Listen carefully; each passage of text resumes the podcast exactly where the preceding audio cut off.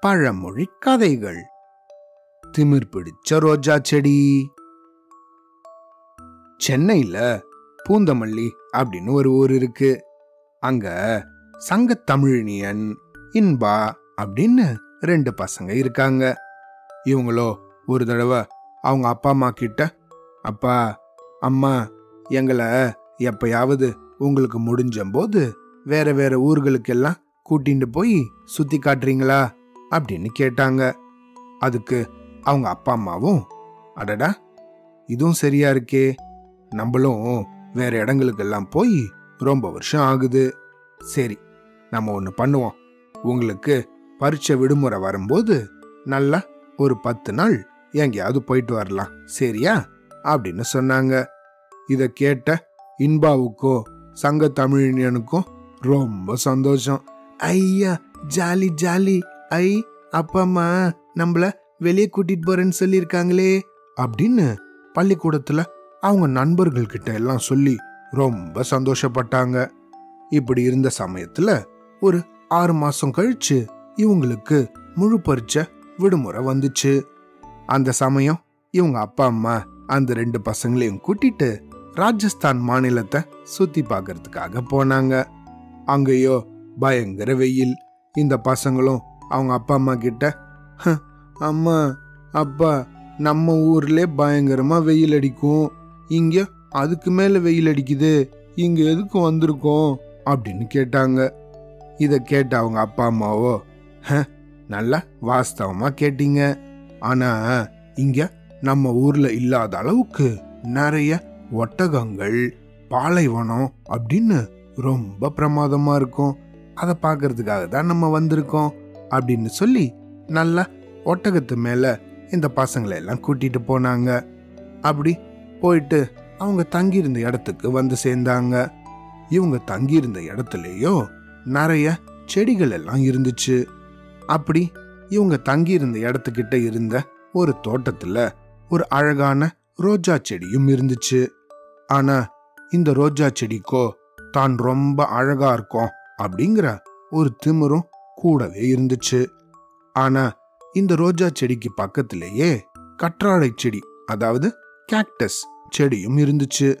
அத இந்த ரோஜா செடி எப்பையும் பார்த்து கிண்டல் பண்ணிக்கிட்டே இருக்கும். ஆனா இந்த கற்றாழையும் மற்ற செடிகளை எல்லாம் இந்த ரோஜா செடி எப்பையும் கிண்டல் செஞ்சுட்டே இருக்கிறத இந்த மற்ற செடிகள் விரும்பவே இல்லை. அதனால இந்த ரோஜா செடிக்கிட்ட ரொம்ப தெளிவா இந்த பாரு நீ ரொம்ப அழகா இருக்கன்னா அது உன்னோட வச்சுக்கோ. எங்களோட அழகு எங்களுக்கு. நீ யார் எங்களை கிண்டல் பண்றதுக்கு? எதுக்காக எங்களை கிண்டல் பண்ற? அப்படின்னு கொஞ்சம் அப்பப்போ எடுத்து சொல்லி தங்களுக்காக அவங்க பேசிக்கிட்டே இருப்பாங்க. இந்த கற்றாழையும் ஒரு தடவை இந்த ரோஜா செடிக்கிட்ட இந்த பாரு நீ வேணா அழகா பூ பூக்கிற செடியா இருக்கலாம். ஆனா ஒவ்வொரு செடியும் ஒவ்வொரு வகையில சிறப்பு வாய்ந்தது. அதனால நீ கொஞ்சம் தன்னடக்கத்தோட இருக்கணும் அப்படின்னு சொல்லுச்சு. ஆனா இந்த ரோஜா செடியோ இது எதை பத்தியுமே கண்டுக்காம மத்த செடிகளை கிண்டல் பண்ணிக்கிட்டு கேலி செஞ்சுக்கிட்டே இருக்கும். ஏ கற்றாழை செடி நீ என்ன இப்படி முள்ளு முள்ளா இவ்வளவு பெருசா இருக்க? அப்படின்னு கேட்கும் தன்னோட உடம்புலயும் முள் இருக்கு அப்படிங்கறத இந்த ரோஜா செடி யோசிச்சு பார்க்கவே இல்லை. ஆனா தன் மேல நம்பிக்கையோட இருந்த இந்த கற்றாழையோ எதுவும் பேசாம அமைதியா இருந்துச்சு. இப்படியே சில காலம் ஆச்சு. இந்த பசங்களும் அவங்களோட விடுமுறை முடிஞ்சு தங்களோட ஊருக்கே வந்துட்டாங்க. அந்த சமயம் இந்த ராஜஸ்தான்ல வெயில் இன்னும் கூட ரொம்ப அதிகமாயிடுச்சு. அப்படி சில காலங்களுக்கு பிறகு அந்த இடத்துல கொஞ்சம் நீர் வறட்சியும் ஏற்பட்டுச்சு. அதனால ரொம்ப தண்ணி கஷ்டமா இருந்துச்சு. இந்த செடிகளால் உயிர் வாழறது ரொம்பவே கஷ்டம் அப்படின்னு ஆயிடுச்சு. ஆனா இந்த கற்றாழை செடி வேற சில நீண்ட வேர்களை கொண்ட செடிகள் எல்லாம் அது பாட்டுக்கும் இருந்துச்சு. ஏன்னா வெயில் காலத்துலேயும் அதுங்களால தொடர்ந்து உயிர் வாழ முடியும். கடவுள் அந்த செடிகளுக்கு கொடுத்த வரம் அது. ஆனா தன்னோட அழகை பார்த்து எப்பயும் தற்பெருமை பேசுற இந்த ரோஜா செடிக்கோ தண்ணி இல்லாம ரொம்ப வாடி அப்படியே வதங்கி போயிடுச்சு.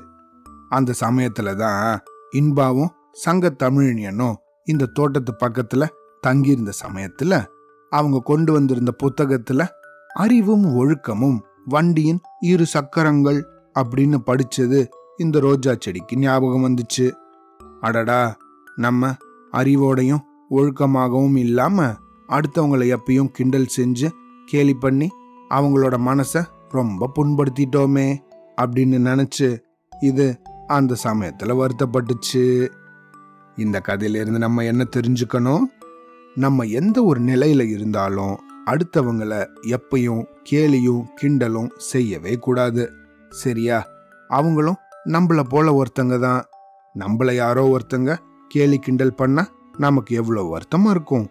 அப்படிதான் அவங்களுக்கும் இருக்கும். அதனால எப்பையும் அறிவோடையும் ஒழுக்கத்தோடையும் இருக்கணும். சரியா? அவ்வளோதான்.